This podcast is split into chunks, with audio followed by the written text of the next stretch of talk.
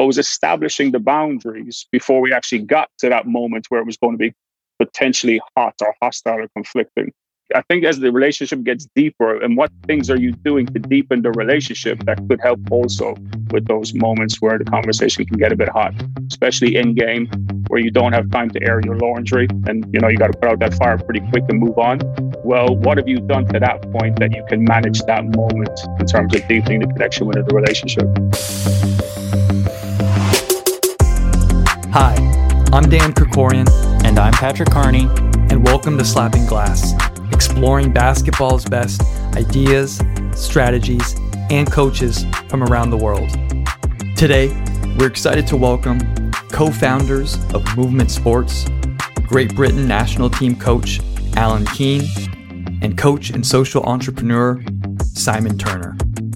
The duo is here today to discuss coaching in isolation, divergent thinking and power dynamics on staffs, and we talk anger arrogance, and building resilient players during the always fun start, sub, or sit. Coaches, one of the best ways to help support what we do is by becoming a member of SG Plus.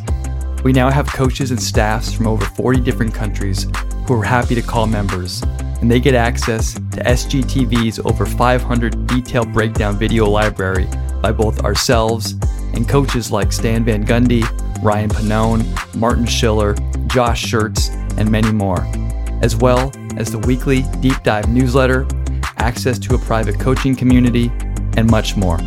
For more information, email us at info at slappingglass.com or visit slappingglass.com to sign up today.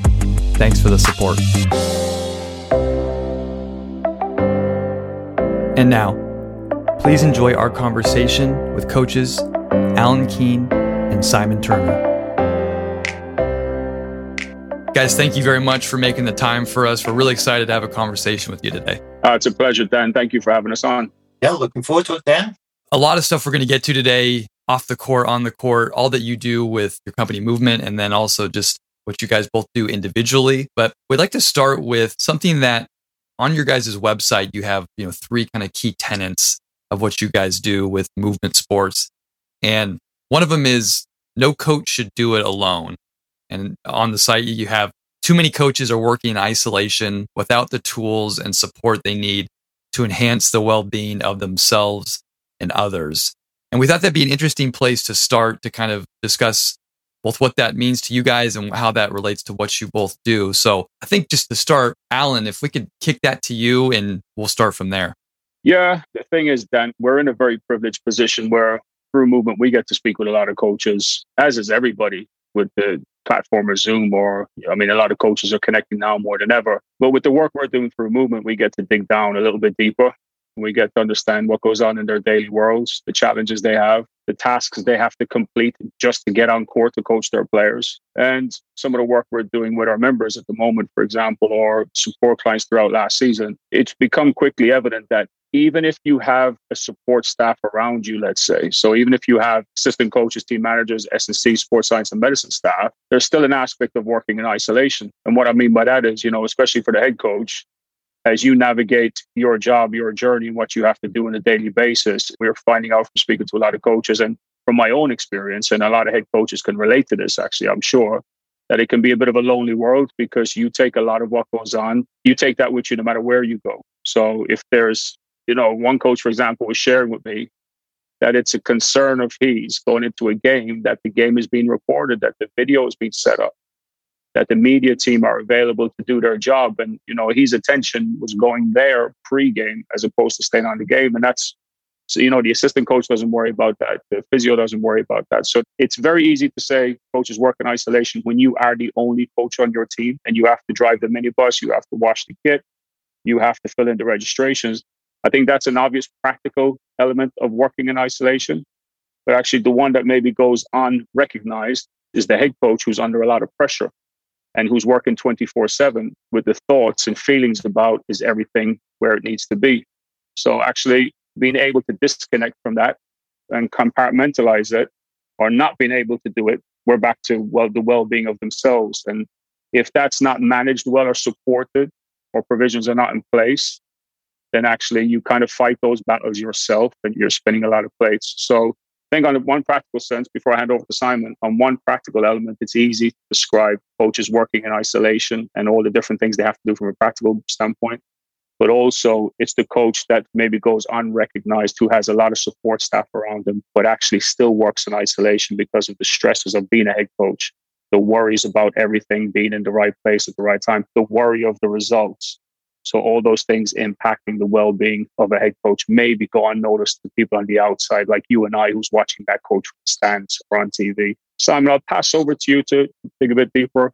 Well, Alan, one of the things I like about working with you is you're on the ground, you're talking with coaches. Anyone who knows you or follows you on Twitter knows you're you talk coaching anytime with anyone. My perspective is different. I'm looking at the bigger picture here. So going back a few years, we we're operating in a time of stability. And now we're moving from that stable context into a really volatile context. So technology has sped up the pace of change. And then you add COVID, you add Me Too, you add Black Lives Matter, you add a war in Europe, and we're now operating in a really vastly different context. And then in particular, in the US, you now have changes in the college eligibility system where, you know, you can go straight to the transfer portal, don't have to take a year out. And also you've got um, changes in the way athletes are compensated on top of Title IX to begin with. So the context that we coach in is rapidly changing. And so at a time of peace and prosperity, coaches and leaders in general, I think, could afford in many ways to have a kind of pace setter leadership style. I've got the vision. Everyone follow me, get on board, follow me, pretty much do what I say, and we'll get somewhere. And where we're getting is winning generally. But now things have changed completely. Now there's so much variation in our context, there's so many variables at play that a pace setter, visionary, follow me kind of a style, I think it's completely outdated. It doesn't meet the needs of young people that are emerging into sport. And now what we need is an empathetic leadership style that takes on board divergent thinking, seeks out divergent thinking, seeks out the perspective of people from different communities, seeks out challenge, because no one of us anymore can possibly fully understand the context that we coach in those days are over. Like our generation, when we were kids, like we grew up in peace and prosperity, you know, life was pretty stable, but my children are growing up in a completely different context. So if a coach is in isolation, in my opinion, they are probably lacking the perspectives and the divergent thinking they need to fully understand the context they're coaching in. And therefore, the decisions they make are based on an incomplete picture of the situation. So if you're operating in isolation these days, I think you're doing yourself and your athletes a disservice. My question is for both of you. It has to do with you hit on the importance of the staff. Even working with a full staff, coaches still operate in isolation. My question to Alan how are coaches the mistakes they're making with their staff or the way they're maybe misusing their staffs because like you said it feels like then they fall into this micromanagement where they're worried about so much and they're so stressed and you know trying to handle everything that isn't necessarily important but then it forces them to be isolated what are ways or how do you feel that coaches are misusing their staffs well, i think there's something that precedes that pat that we should probably mention first and that's there's copious amounts of support out there for head coaches. Like, you know, for example, through my own experience, you get a head coaching position with a national team. I had a lot of support when I became a head coach prior to that, I was an assistant coach. I didn't get any support other than what the head coach was expected to do in order to support me and did a great job. But he was doing it from his perspective, not from an informed place where he had been trained to help me fulfill my role as an assistant coach. So I think there's a bigger question, first of all, that's what's in place for an assistant to be an effective assistant coach, but also what's in place for a head coach to make sure that he's facilitating the right things that are needed for that assistant coach to flourish. And I think often as head coaches, we get jobs and then we're allowed to have a support staff of five members, two assistants, an S&C, a physio, whatever. And the expectation is that we will manage that staff, but without any purposeful training. I think that's a big issue at hand. So I know from my own perspective, I look back on my head coaching years at the national team and wonder, did I do it well? And what are the things I did well? What are the things I didn't do well? And it's still a subjective thought until I go to a Simon Turner or somebody else and say, well, you don't have an emotional attachment to my team. This is how I'm managing a staff. This is how I'm helping support my assistant coaches. What are your thoughts? And get someone else's perspective who's maybe thinking on a different level. So I do feel strongly that there is a massive gap there. Like, for example, if you dig up Google Scholar and you pull out any study on coaching, it's everything's about the head coach. There's nothing about assistant coaches. There's no support, no studies being done on the role of an assistant coach or the role of a support staff. And that's a very limited area. And I think it's probably something we need to consider a bit more that we don't consider. So I'm going to ask you to go to Simon to answer the question you actually asked and get off my soapbox of let's train assistant coaches better, let's help them more. Simon, yeah, my question is as a head coach, who should you be looking to hire as your staff, like you said, so you can avoid the isolation, but also be a coach in the context that we're currently working and living in? Well, rule of thumb, Pat, is try not to hire coaches that look like you. You know, you probably won't go wrong there. So if we want divergent thinking in that staff, then we're going to need a diverse range of people involved. That's much easier said than done in a lot of contexts. But people with a range of lived experience that differs from you as the head coach. Otherwise, you're likely to get agreement all the time. If you're basically just hiring a younger version of yourself, then that person is just likely to agree with you all the time and actually not really support you in the way that you need. You might get practical support, of course, and it could be a great coach that could know their tech tech brilliantly, but you won't get the kind of support you need because they won't understand your perspective because they're just a, a mini version of yourself. And this is one of the challenges with the coaching tree. Like, is your coaching tree just just does every branch pretty much look the same, or is are there branches going off in different directions? Are you really spreading out the kind of people that give you input? That's a really important part of it. The second, I think, really noteworthy point is that mental health and mental well-being are increasingly significant issues for all of us in society, for particularly anybody that's in a leadership role, anybody who has any sort of leadership role over a group of people, whether that's on the basketball court, on a football pitch, or in the workplace, or you're working with children or young people, mental health is an increasingly important issue. And it's one that we can't ignore. But we also can't support other people's mental health if our mental health, our own well being is not in a good place. And the best way to sabotage your own mental well-being as a head coach in particular is to be on your own is to be up till one in the morning looking at video is to be not present with your kids because you're thinking about out of bounds plays and to be thinking it's all on you and to not be sharing that kind of burden and then to have assistant coaches or support staff around you who you haven't chosen in a way that enables them to support you. So if we as coaches the first thing we've got to do is look after our own mental well-being the best way to do that is to form connections with others. Then you've got the basis for then supporting the well-being of people around you.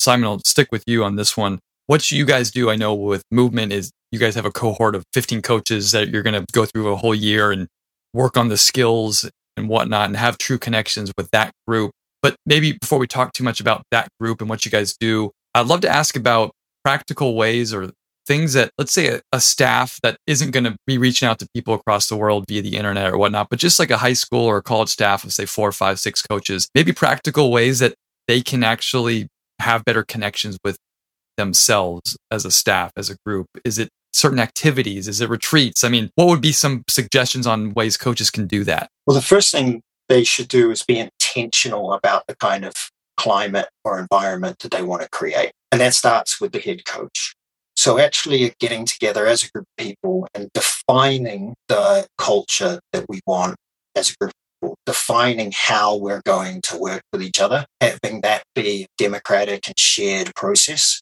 It's not the head coach imposing their values onto the group. And once you have that, you have the basis for psychological safety. You have the basis for somebody being willing to challenge. So if you don't have that, won't be able to deepen the connections because the connections between those people won't be authentic. They'll be largely influenced by the difference in power dynamic between all the people involved. So if you have a situation where the head coach is protecting their power and that their power is based on their position, not based on their relationships, it's just based on the title that's on their business card, then you're not going to have the basis for authentic connection. It's just not going to happen.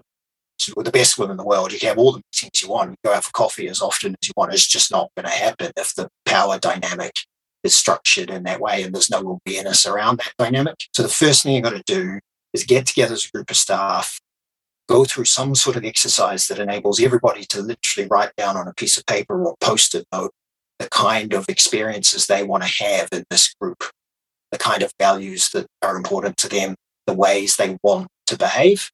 There's one way you can do it, which is called asks and offers. So, what are they asking from their fellow coaches and what are they offering to their fellow coaches to get that down on a piece of paper and then that will form a kind of social contract kind of social agreement between them that then provides that basis for openness so if you can do that in the off season and then keep it alive somebody write it down somebody take a photo of the final version post it on your coach's whatsapp group bring it alive once a month say hey coaches are we sticking to our social contract that we formed at the beginning of the season now you have the basis for kind of authenticity and real connection. And then after that, now you can go for coffee. Now you can go for a retreat. Now you can talk to each other after every practice. But if you do all that without laying the foundation, then you're on a really shaky ground to begin with, and you just won't really form the authentic connections that you need. And love that answer, Simon. Maybe, Alan, if I could now ask this to you, and maybe just a, a little bit different way too, because I know you are coaching, you are on the floor quite a bit. In your opinion, how coaches and staffs can have a healthy power dynamic? So we talked about democratic dynamic where everyone has a voice and feels safe and whatnot. But then also, how do you marry that with someone's got to be in charge in the locker room? The team looks to the eyes of the head coach to lead them so that there is a healthy dynamic between the head coach, assistants, and the staff, and it all kind of fits together. Well, I think it's somewhat approached. Like I'll build on what Simon said. So if we just picture that we've gone through the process that Simon's just described and talk about, right, I've done that as a head coach. What's next? As well as what Simon talked about, just anchoring yourself back to what you agreed and revisiting it every month or just giving those reminders what we agreed every so often so it stays alive. But what fits inside that? I think we can align it to there's a lot out there then around athlete centered coaching. And that's from coach mm-hmm. to player, player to coach, an interdependent approach, co creating stuff, however you want to term it. Like, but everybody's quite familiar now about an athlete centered approach to coaching. But how about we take that concept, we take that principle, and we say, we apply it to the actual dynamic between the head coach and their assistant coaches. If we were to ask that question, what would that look like if we take the concept and principle and apply it to that team, the coaching team, then we probably find the answer to what you're asking. So, for example, we finish a practice, we finish a game. I think what's easily done and traditionally done is the coaching staff get together and the head coach gives his or her opinion of the game, the practice, and talks about what was good, what wasn't good. And the assistant coaches generally listen, and maybe there's a lot of compliancy. But actually, it's a system or a strategy you could put in place is that at the end of that game, let's say there's three coaches, one head coach, two assistant coaches, all three go their separate ways and don't have any interactions and write down their thoughts and reflections on the game and then share them in a group after. So actually, it's not being led by the head coach, and you're hopefully eliminating that power dynamic that Simon just talked about, that influential power dynamic that the head coach may have over the assistant coaches. I tried this system or this strategy with our national team for a couple of years and it worked really well. But I can have a biased opinion on that, to be honest. And I've worked with those coaches for three or four years. So the relationship, it was built a long way before we ever got on court. So actually, to get to that point was probably low hanging fruit for me. But I think that's one practical way you can do it and you can keep it alive. And then actually acting on what those coaches say. You know, so if the assistant coaches make a suggestion, actually acting on it and following through with their suggestions and their thoughts does build that element of confidence and belief. The coach believes in me. Like I'm speaking to some assistant coaches at the moment, and it's really amazing to hear their stories about how they feel their head coach believes in them. And it all comes back to that head coach standing back and allowing those assistant coaches to lead parts of practice, standing back and allowing the assistant coach to have a voice in the timeouts, to have a voice in the changing room, to actually say, actually, no, Dan, can you actually talk to the group about what you said to me a while ago? And stepping back, actually completely stepping back. So I finished my response by saying, I think it'd be very interesting if we took those athlete centered approaches, those athlete centered principles that we have with the players and actually apply them to the coaching staff. I think we could come up with some really unique and amazing things that could enhance that connection. Alan, for you, when you built the proper power struggle, maybe for reference, what does a, a, healthy disagreement look like within a staff then? How is it solved? How is the communication within a staff? I think the healthy disagreement becomes an acceptable dynamic if you've prepared for that before the disagreement. I think it goes back to some of the stuff Simon said. I'll give you an example of my own world, Pat, if that helps. Yeah. Actually, my first time in position with the national team, I had a meeting with the two performance directors at the time, and they asked me, Do I have anything I want to ask? You know, you get to the usual end of the interview stuff or anything I want to discuss. And I planned to do this before I went in because I had experience working with those two performance directors when I was an assistant coach. And I said to them, I don't have any questions, but I have a point to raise. I, I said, the only barrier to me doing this, if I am successful with this position, is I'm not clear on what your role is with my job as a head coach. So my purpose there was to establish complete clarity about where was the crossover or where was the line between the stuff I was doing as the head coach and where they would intervene as performance directors in terms of supporting me and in terms of helping me, but when on my terms to a degree.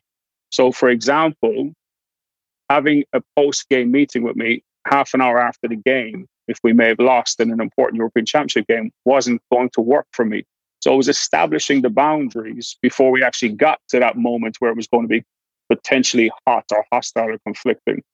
So I think you start there, Patrick. I think you start with actually setting your stall about we may have a difficult conversation throughout the season, but understanding the purpose, the value, and the parameters around it. And, you know, I think also doing that with your coaching staff, like setting that up beforehand and repping it.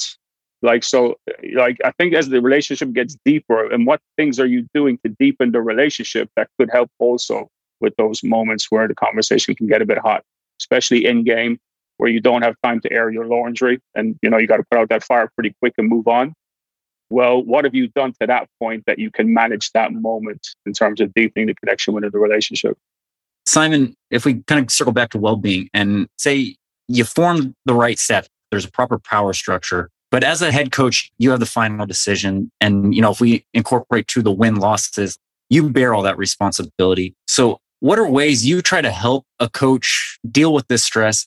Yeah. So if an athlete came to you complaining about their role in the team or how they're not getting the looks that they think they deserve on offense, if you took a sports psychology approach, you might say something along the lines of, why don't you focus on the things you can control? Why don't you focus on your effort level? Why don't you focus on just getting open? You can't control whether or not the pass actually arrives to you, but you can control getting open. And then you might, if you really want to take it to the next level, you might say, well, how can you influence your teammates? What can you say to your point guard that might influence that person to look in your direction? You're open. So the same applies to position a head coach. So one of the first things we've got to do as a head coach is grab a pen, grab a piece of paper, draw three circles. The smallest circle is the circle of my control. The next circle is my circle of influence. And the biggest circle is my circle of concern right? Straight out of Stephen Covey and the Seven Habits of Highly Effective People, right? This is a 30 year old model and focus on the things you can control. Be aware of the things you can influence and definitely do the best job you can of influencing. But anything outside of that, anything that's in your circle of concern, but not in your circle of influence or control, you have to just disregard. And an example of that might be the direction of the organization that you work for, the decision making of your performance director or your athletic director or the head of your school, whoever gave you the job, can't control some of the stakeholders. You know, you can influence some of them, but you definitely can't control them. So they might be in circle of concern as well. And just eradicating everything that's in circle of concern, or at least not giving it your attention. And then within that, asking the question, how can you expand your circle of influence? into your circle of concern. And so, what are the personal skills that enable you to expand your circle of influence as well, to give you a little bit more influence and therefore also a little bit more control over your environment? So, focusing on the things you can control is a big first step. And then also, we can never separate how we perform in our coaching from how we look after ourselves. I mean, there's too many coaches who aren't active. This is a real irony work in sport and we stop actually being active. We stop looking after ourselves because we're so busy coaching. You just can't coach your best if you're not looking after your own health. And then the third area I'd say is what's your reflective practice? What are you actually doing to reflect? What does that look like? Is it ranting to your partner when you get home? You know, is it talking to your assistant coach? Is it do you write things down? Like what actually do you have a structured reflective practice? What does that look like? Simon, just a little bit more on that reflective practice. Are there practices you think are better than others, or is it just important that you do something like you said, whether it's you write it down or whether you talk to your significant other, doesn't matter. It's just you got to at least have a reflective practice. the first thing is to be an intentional designer of that reflective practice. So not be reactionary. So to actually sit down independent of your wins and losses particularly maybe in the off season, and think about what's my practice going to be this year. Am I going to write something down? Who am I going to go to? Okay, once a month, I'm going to phone that guy, Alan Keane, because I know he's always up for a chat. I'm going to write things down in my notebook once a week. And then on a Sunday night, I'm going to talk with my partner just about my week coaching. So there's three things I'm going to do. And the last 10 seconds, I've just designed a reflective practice and I've been intentional about it as opposed to be completely reactionary, not having a structure, not having a scaffolding to work with until it's kind of too late. Can I just add to that? Go ahead, Yeah. Al. Yeah. I mean, again, the, the wave is rising, isn't it? And it's really positive that we're hearing more about reflection in coaching now than we've heard. You ask a coach, what do you do to improve? What's your self development plan kind of thing? Well, I do a lot of reflection. And I think it's brilliant. And the wave is definitely rising. However, there's a very, very important aspect. Whatever framework you use, and Simon just came up with one in 10 seconds there, and obviously movement, we have one at our resources. But if you're keeping those reflections for yourself and you know they're not shared with another, I don't want to say they're not of value, but you're lessening the value. So whether you share that with a partner, your assistant coaches, your staff, and how you do that, I think is really important as well. But actually sharing those reflections is where this becomes really fruitful and the real place for growth and development can take place. And who you share it with then becomes the game changer. So can you imagine I had this guy as my assistant coach this year? Can you imagine the depth of the questioning? like, and can you imagine my reflections being shared with this guy? I mean, God, gosh. But anyway, point being, you've got to be sharing the reflections, and then the game changers, who you're sharing them with, like who will see things differently to you, or what will they read? Share it with a non-basketball person. Here's my reflections on my game coaching that you came to watch, and it's your partner, your wife, your husband, whoever. Really interesting to get a non-basketball person's perspective on your reflections as well. If I could tie a couple of these things together here in this question, and maybe Alan will stay with you to start, and Simon obviously jump in. When we talk about mental health and the wellness of the head coach or in the assistants too, but when it comes to winning and being able to say, as the four of us sitting on a podcast, hey, let's you know focus on the things that really matter, not so much on the wins and losses, is great. But then there's a lot of coaches whose jobs are on the line if they don't win next season or at the end of a game, it's the head coach's name that's in the paper, and right next to it is the score, whether they won or whether they lost, and sort of living with that. And so being able to say, okay, wellness, mental health, the staff dynamic, it's all really great. But at the end of the day, that score is there, the record is there. And a lot of times, you know, men and women's jobs are on the lines if they don't perform to a certain standard. So for you guys, how do you help marry all those th- things together so that there is a healthy head coach when it comes to living with all of that stuff?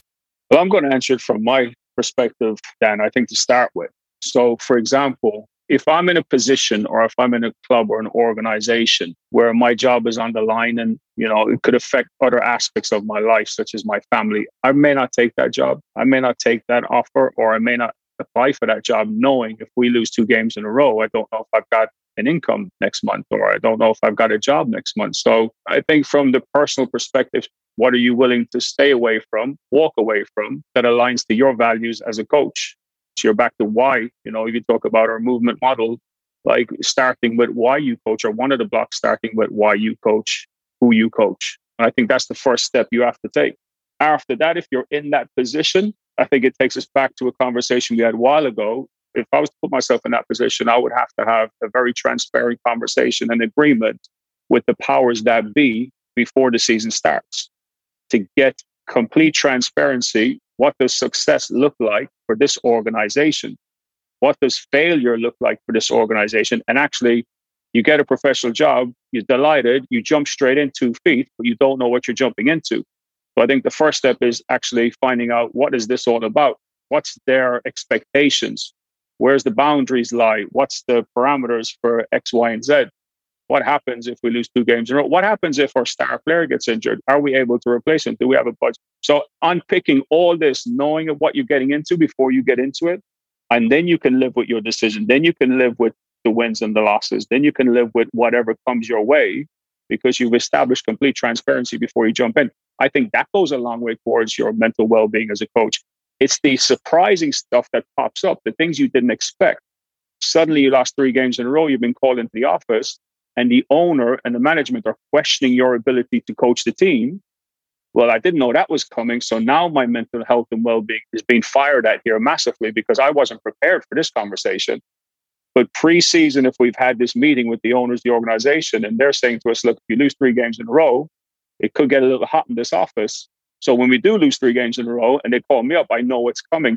Mentally, I'm more prepared for that, which could help my mental health and well-being. Now, it's always going to go back to aligning to what are your values as a coach.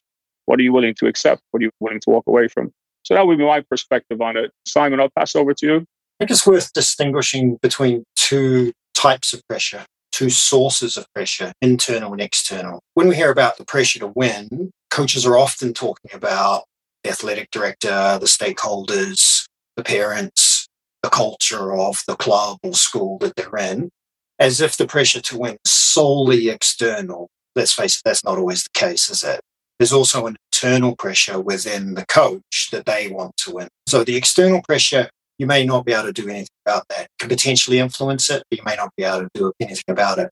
But the internal pressure to win, that is something that you can develop a deeper understanding of through self reflection. So, if I was in a position where a coach came to me and wanted to discuss this topic, the first thing I would do is use some open questions to try to help them to understand for themselves what pressure they're putting on themselves to win. So, for example, coaching sport puts us in a position of being externally judged because it's very easy to make a snap judgment about whether that coach is being successful because there's literally numbers on the scoreboard which measure your success or failure. So, it's understandable then that the person that's responsible for that would have some status and some identity issues and some confidence issues and some self worth issues connected to that scoreboard. I think it's inevitable. The most self aware, secure coach in the world is still not immune to the internal pressure they put on themselves to win. And that's where I would go with a coach is let's actually bottom that out. And some of them may get to a point where they realize on reflection that actually some of the pressure they feel to win is self imposed and it's connected to their idea of social status, their feeling of being in a social hierarchy amongst other coaches, the feelings connected to being judged by other coaches and by other stakeholders. And if we can get to the bottom of that and reconcile that, I think that can actually relieve a lot of the pressure to win. And then you're in a strong, stable basis to see the external pressure for what it is and not have your sense of worth be heavily impacted by those external pressures. And it makes it easier to walk away if you need to at that point because your sense of identity is intact. I could follow up with you real fast, Simon. When you're assisting or helping coaches kind of get to the bottom of some of these feelings and sort out external versus internal and all that, is it a matter of accepting things the way that they are, like accepting that there's going to be this pressure, accepting, you know, the score is going to be in the paper? Or is it more working on boundaries? I won't say total avoidance of them, but just not letting them get to a place where they worry about these things as much. I mean, what's the balance of letting things come in and accepting them versus don't worry about them. They're not a part of what you should be thinking about. Well, you have to ask yourself, what do I want to treat? Do I want to treat the symptoms or the cause? So the symptoms are those smaller external factors going on social media and seeing judgment. So the way you can reduce the symptoms is to avoid social media. And sometimes that's got to be done. That's a healthy way to approach things. But really, what's the cause? And the cause comes down to, I suggest, kind of two things. It's expectations internally and expectations externally. Can't control the external expectations, but can do the self work necessary reconcile and understand your own motivations for coaching in the first place. So this gets to the question of why I coach. A lot of coaches will talk about why they coach in terms of they want to be successful. I coach because I want to win. Or they might talk about, I coach because I want to help people. And that's great. But there's also, independent of those things, there is a reason why I coach, which is connected solely to me, which is about how does coaching meet my needs as a person, as an individual? There is something in there. And answering that question, how does coaching my needs as a person is a reflective practice which can help you improve all, all aspects of coaching and make you happier and improve your well-being. I think as a coach, it's hard work, man. It's hard work, real hard work. You don't just like sit down. Okay, it's Sunday afternoon. I'm going to decide why I coach. what why does coaching? yeah. What does coaching mean to me? Like it just doesn't work like that. You know, and you may never get there. You're going to need a couple beers for that. You are. You're going to need yeah. a couple of beers for sure. And hey, you raised the point right at the beginning of our conversation, moving from isolation to connection doing that process entirely on your own without bouncing off of somebody else is really difficult. But if there's somebody you trust who you can bounce these ideas off and be vulnerable with in a safe space, then that's going to really help you. Coaches, the next big game or Jonas Brothers concert you attend, enjoy $20 off from our partners at SeatGeek, the web's largest event ticket search engine. Enter the code Slapping Glass at checkout to receive the discount on your first order with SeatGeek today. Thanks for the support, and now back to our conversation. We'd like to transition now into a segment we call Start, Sub, or Sit.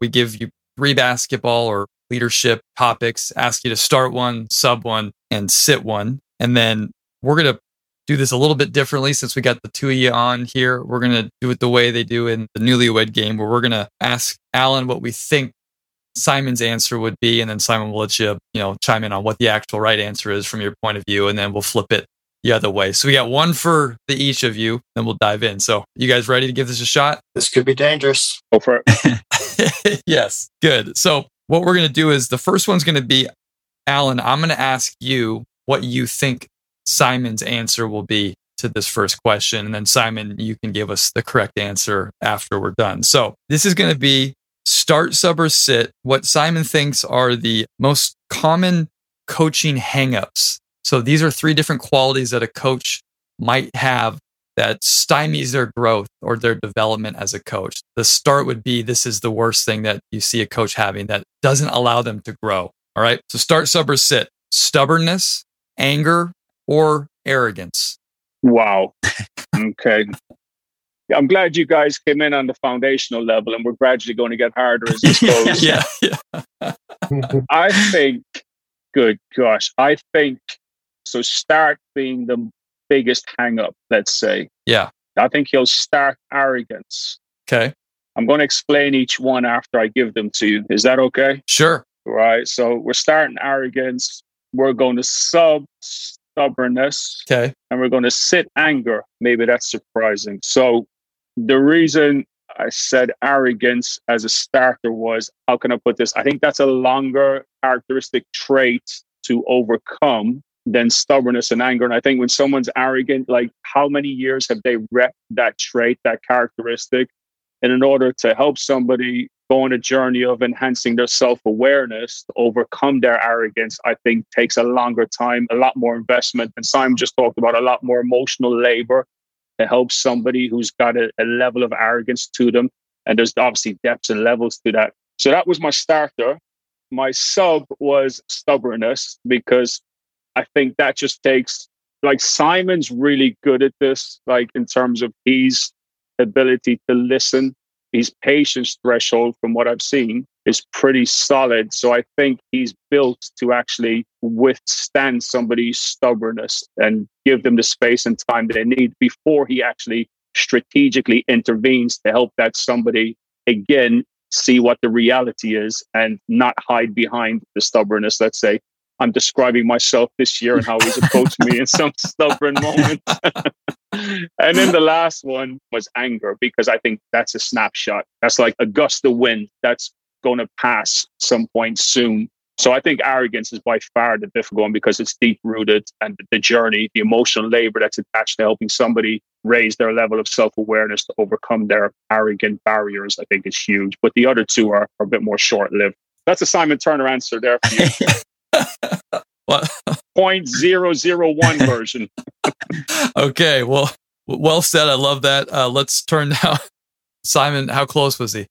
Yeah, some good rationale there. I'm not sure my 13 year old daughter would agree I've got a high patience threshold. um, but, but in some contexts, I guess they do. Yeah, some solid logic behind that. I can understand the perspective of arrogance being a difficult trait to overcome because arrogance is many times it's based on a misunderstanding of how we're perceived, which is a difficult thing to overcome to really put yourself in some shoes to view yourself in the way other people view you is incredibly different. You know, we'll never get there fully. I would start anger though. Okay. I define anger, I, I think it's Brene Brown that defines anger as fear expressed. So we become angry when we encounter something that we fear most. And that's that fear coming to the surface. It's a way of protecting ourselves. We're in a moment of extreme fear. And so we get angry as a way of protecting ourselves millions of years ago. That would have been necessary. You fear the lion, uh, so you know you drum up some anger, and the adrenaline goes through you, and you fight to the death. That's not so appropriate anymore. But the same traits are in place, the same responses are in place. So, for example, if a player gets angry about a referee call, ask yourself, what are they fearing in that situation? Are they fearing that the alternative is they made the mistake, they travel, they committed the offensive foul, they shouldn't have made the decision to go all the way to the rim. They should have kicked out that pass to the corner earlier. Instead, they picked up that offensive foul. And if that's the case, then what does that say about them? What's the meaning behind that for that player? If that player has some insecurities about their ability to score or wants to uphold a perception of them as a flashy offensive player, then in that moment, what they fear is they're not perhaps as good as other people want them to be or as good as they, they feel they should be. And that fear manifests itself in anger. So I'll blame the referee because that deflects the attention away from my bad decision.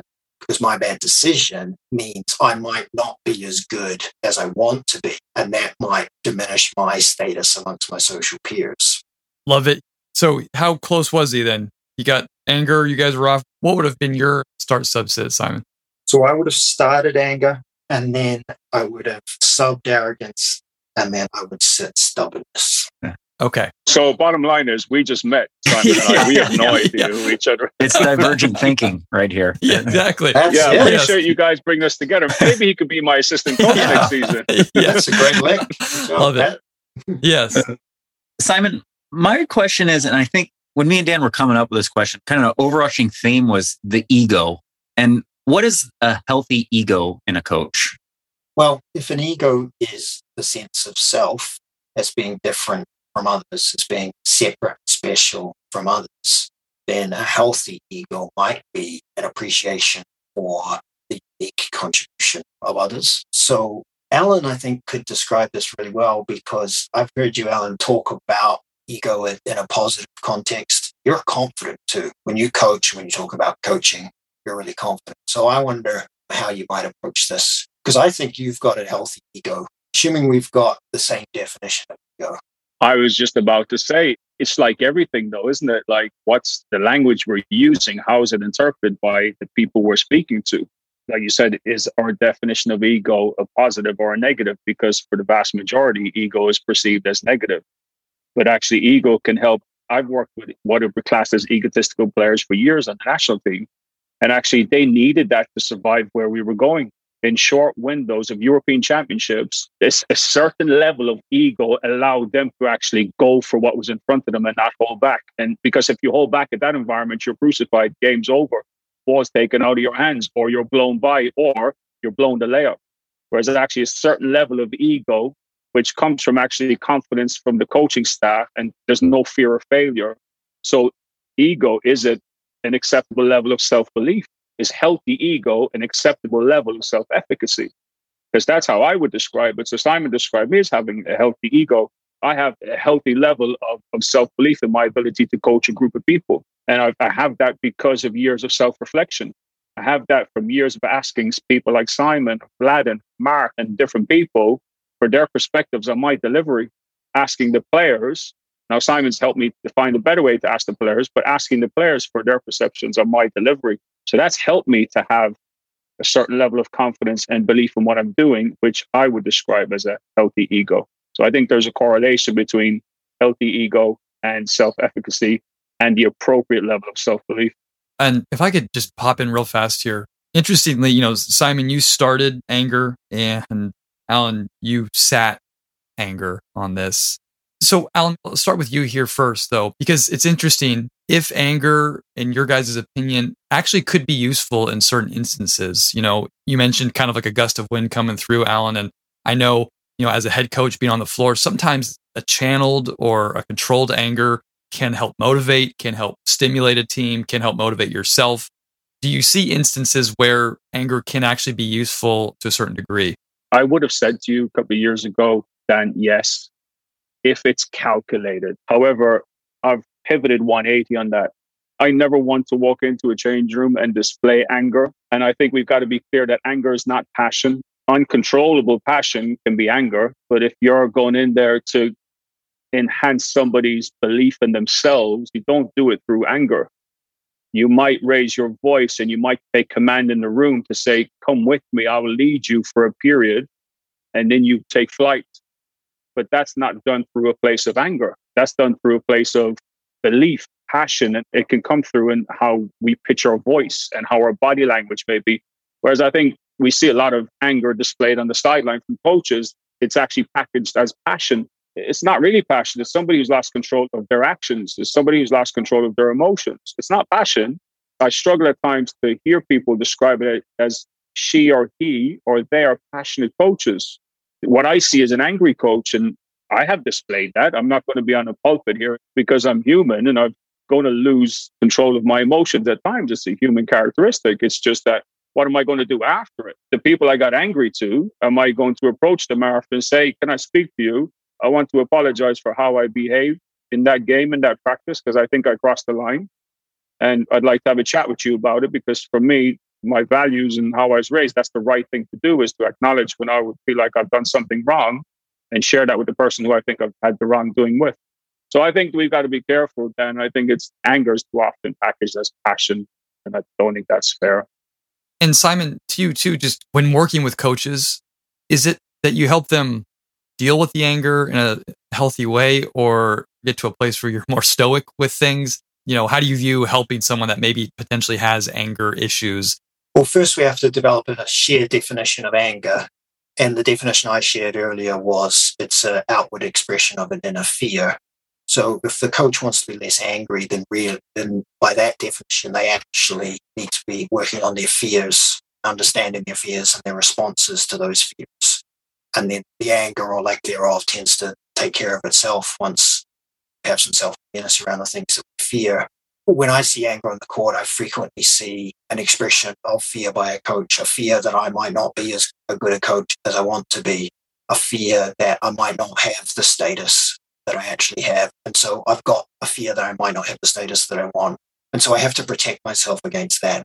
So if the referee makes a bad call, then it's the referee's fault for our performance, not mine. Therefore, I'm still a good coach. My self worth is still intact. It's not questioned. If it's the player's fault that they didn't execute what I drew up, then it's not me that's performing badly. It's them. And so it's a way of protecting my own self worth and my status again as a coach. So when I see an angry coach, you know, I see somebody who has a lot of fear. The exception to that is some of the extreme behavior, maybe in high levels of European basketball or sometimes college basketball or, or, or even lower down. And, and that sometimes in those cases, it's less about fear and more about just that person. In those kind of cases, it's frequently less about that person expressing fear and more about them being a complete and total asshole. and there's, there's a distinction. yes. Yes, absolutely. absolutely. All right, Pat. okay. I'm going to be asking Simon for what you think Alan's response will be. And the question is measuring a coach's impact on a player, and we'll put it after season. You've gone through a season. How would Alan measure his impact on a player? Would it be start sub sit, looking at their attitude, their effort, or their resiliency?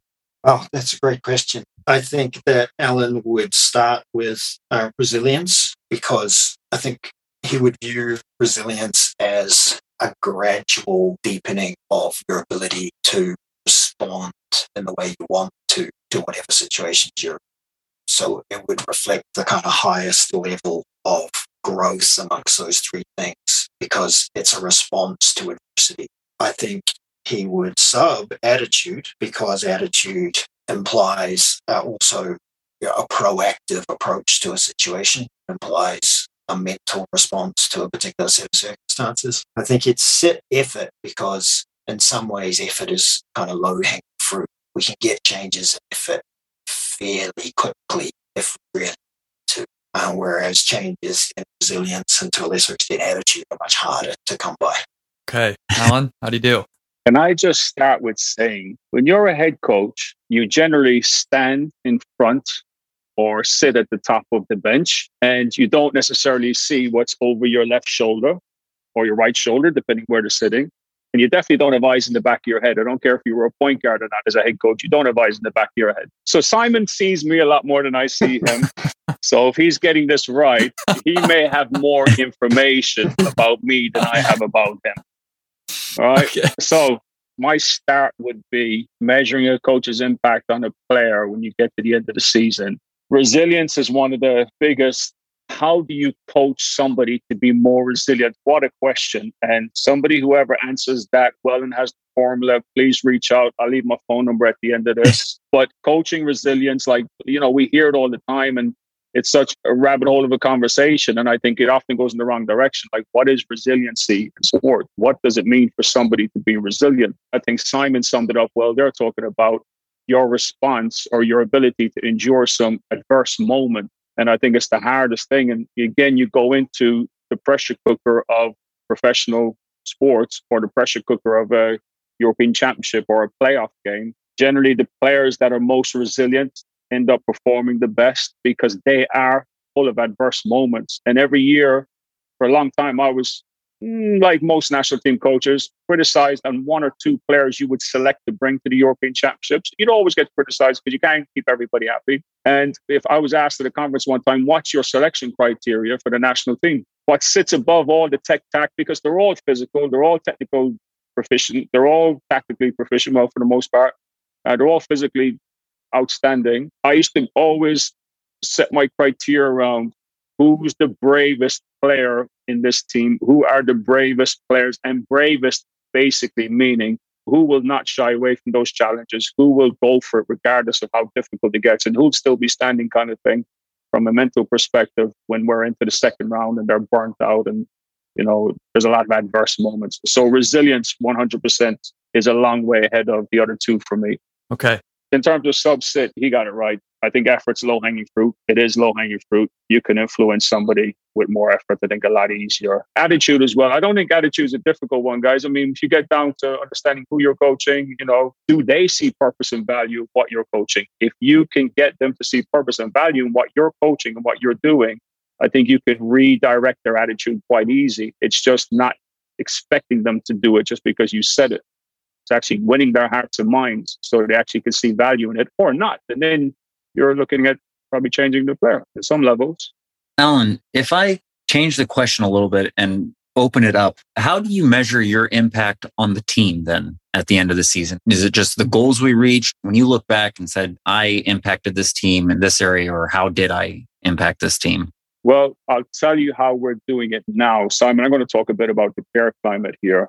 because it's the answer to your question, basically, Pat. So the impact on the team won't come from, and I used to do this. I used to until I found a better way, like all coaching evolution. Used to bring the players in one by one, do exit interviews. Used to, you know, I still do the statistic stuff. Like, you know, depending on the platform you have, you break down the style of game and blah, blah, blah, blah, blah, and you write your report. But actually, to measure the real impact, the biggest rock in that jar is actually finding out how the players felt about their relationships with each other, their connections and interactions with each other. And I'll talk about how in a moment, but let me tell you the what first.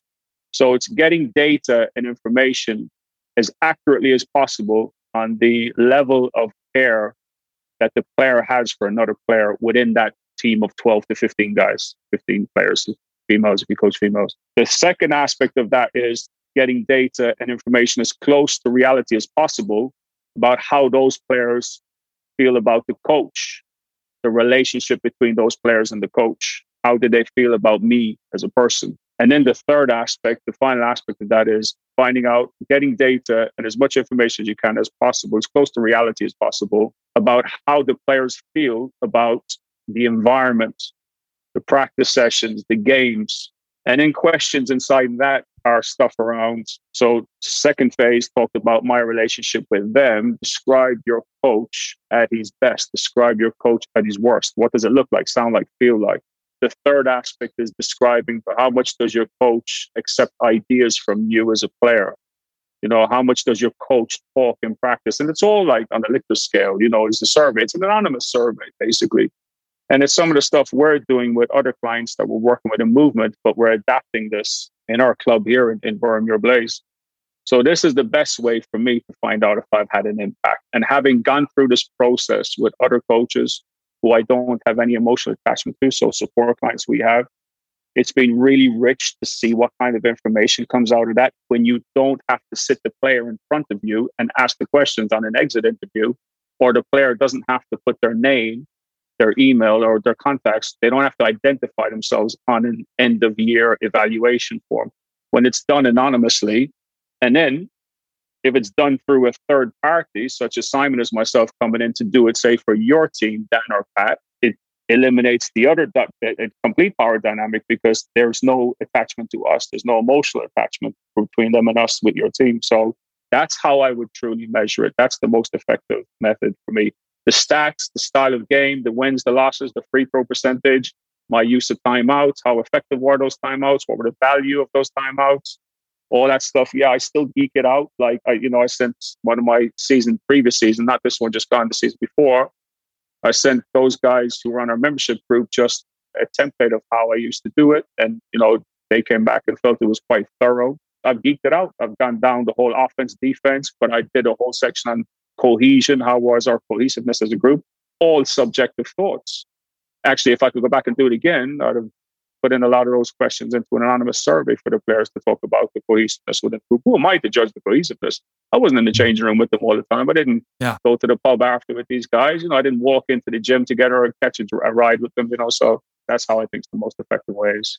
Alan, the same way as a coach, you know, after so many games or halfway through the season, like you said, we'll look at stats. One is what do we do well? Why are we winning? Maybe why are we losing? Why are we have a rough spot? Would you do this anonymous survey periodically or even in the middle of the season to, like you said, have a better understanding of your team of why we are where we are now and where we want to go? Well, if you look at it from a kind of a micro cycle, macro cycle, why not do it in your practice sessions? Like, you know, I'm not talking about physically auditing what you're doing, but actually get to the point in practice where you're auditing, you're thinking about what's the value of what we've done. Should we pivot or am I anchored to the session plan? Same way with this anonymous survey. Why wait till the end of the season when you can do nothing about it? You got to wait till next season to implement the data and the feedback and the suggestions you got. Or I have to wait till next season to be a less angry coach because my players said that I was demonstrative and I was angry and I was too controlling and I didn't give them enough of a voice and a choice. I asked them questions, but I didn't respect their responses. Why wait till the end of the season to deal with that and sit on it for three or four months and be regretful? So doing it actually, why not do it two months into the season? So the next two months you can start to pivot if necessary. Ideally, I would say it's just throwing it out there like four times a year is probably the ideal depending on your season. Well, guys, you're off the start, sub, or sit, hot seat. Thanks for playing. That was a lot of fun. You guys, there's good cohesion here. There yeah. really is. The, there's absolutely no cohesion in one direction, yeah. but we maximize in the other direction, so we're somewhere balanced. Right. Yeah. well, guys, thank you once again. We've got one more closing question for you each, but before we close, this was a really great conversation today. So thanks for the time yeah. and all your thoughts. Thank you. Oh, brilliant. No, thank you guys, man. This is awesome. Every episode's awesome. So thank you for having us on, guys. Absolutely. Okay, so we'll start with Simon on this question. And it's a closing question that we ask all the guests. And it's what's the best investment that you have made in your career? Nothing to do with coaching, I'll tell you that, because I want to be a different coach. So one of the great things about working with Alan is he reads every coaching book there is. So therefore I don't have to. it's great. So, you know, I make a point of, of not reading those same books because then we'd be converging in our thinking. So the best investments I've made are outside of coaching thinking, which enable me to then bring that kind of thinking into my coaching. So the first thing that jumps to mind is an assessment of my own personal strengths. So coaches can go do this themselves. It's called the Clifton Strengths Finder. You Google Clifton Strengths Finder, you'll find it. It costs, I don't know, $50 or something, or $35. It's not the end world. Hopefully, coaches out there can afford it. And it's a, a series of questions. Uh, it takes quite a long time to complete. It's hardcore. It's been done by thousands and thousands of people. It's based on a lot of psychology, of course. And you get back a kind of hierarchy of strengths which then broken into different categories. And it forms the basis for self reflection and conversation. And if you do it with another person, it's even better because then you talk about your strengths. My, my wife and I did it. Turns out we are pretty much opposite. So, you know, we, but we have to make it work. Her number one was harmony. So I think that explains uh, yeah. our marriage. And so an understanding of my strengths is probably the best investment I've ever made because not only did it give me confidence, and self awareness, but it also helped me to reframe my weaknesses. So I don't think about weaknesses anymore. I think about the overplay of my strengths. So if I overplay one of my strengths, it becomes something of a weakness. So I'm visionary. I'm always looking ahead. I'm always looking at the big picture. But if I don't take people with me on that journey, if I overplay that while a player just wants to know how they should be defending the post, and I'm talking about existential dilemmas about, well, how does your post defense affect your mental well being? yeah. Then, you know, that player is, I've lost that, that yeah. player real, real quickly, right? So I have to be really careful not to overplay my strength in that area. So, yeah, recommended to coaches. Google it Clifton Strengths Finder. Awesome. No. Great stuff. And Alan, we'll close with you. Same question. Yeah, I, I mean, I'd second that strengths finder, guys, and then overplaying your strengths. That was really an eye opener for me. But I think the most valuable investment that's impacted my coaching, if I can phrase it that way, has been a, a movement playbook, a movement track. I'm joking. I was going to say the, the move. I was going to say the movement resources. uh, it, it, you know, I was thinking about as Simon was talking. I was thinking, I actually don't know, but I knew what I would have said to you a couple of years ago. I would have said to you like a GoPro, you know, so I could record my practices in action but actually, I think what's helping me most these days, guys, and it's not, I haven't invested in this in recent time, is my dog. I go on dog walks. Mm-hmm. It's actually investment of time away from, like Simon's right. I read, I listen to podcasts. I probably listen to every single one of yours, by the way, and it's what I do. But on my dog walks, I do that. But I'm out, I'm walking, and I don't always listen to podcasts. I'll switch off, and those moments every morning are really valuable to me. It's fresh air, it's time away from everything, and so I'm investing time in myself.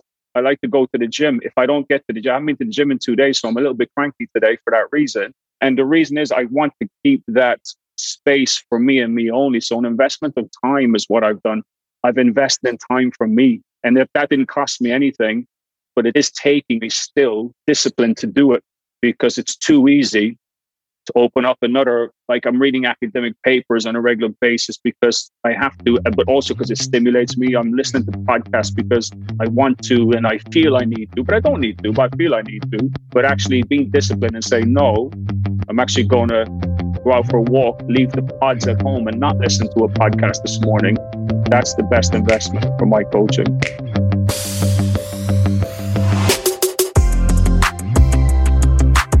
Thank you so much for listening to this episode. Please make sure to visit slappingglass.com for more information on the free newsletter, Slapping Glass Plus, and much more. Have a great week coaching, and we'll see you next time on Slapping Glass.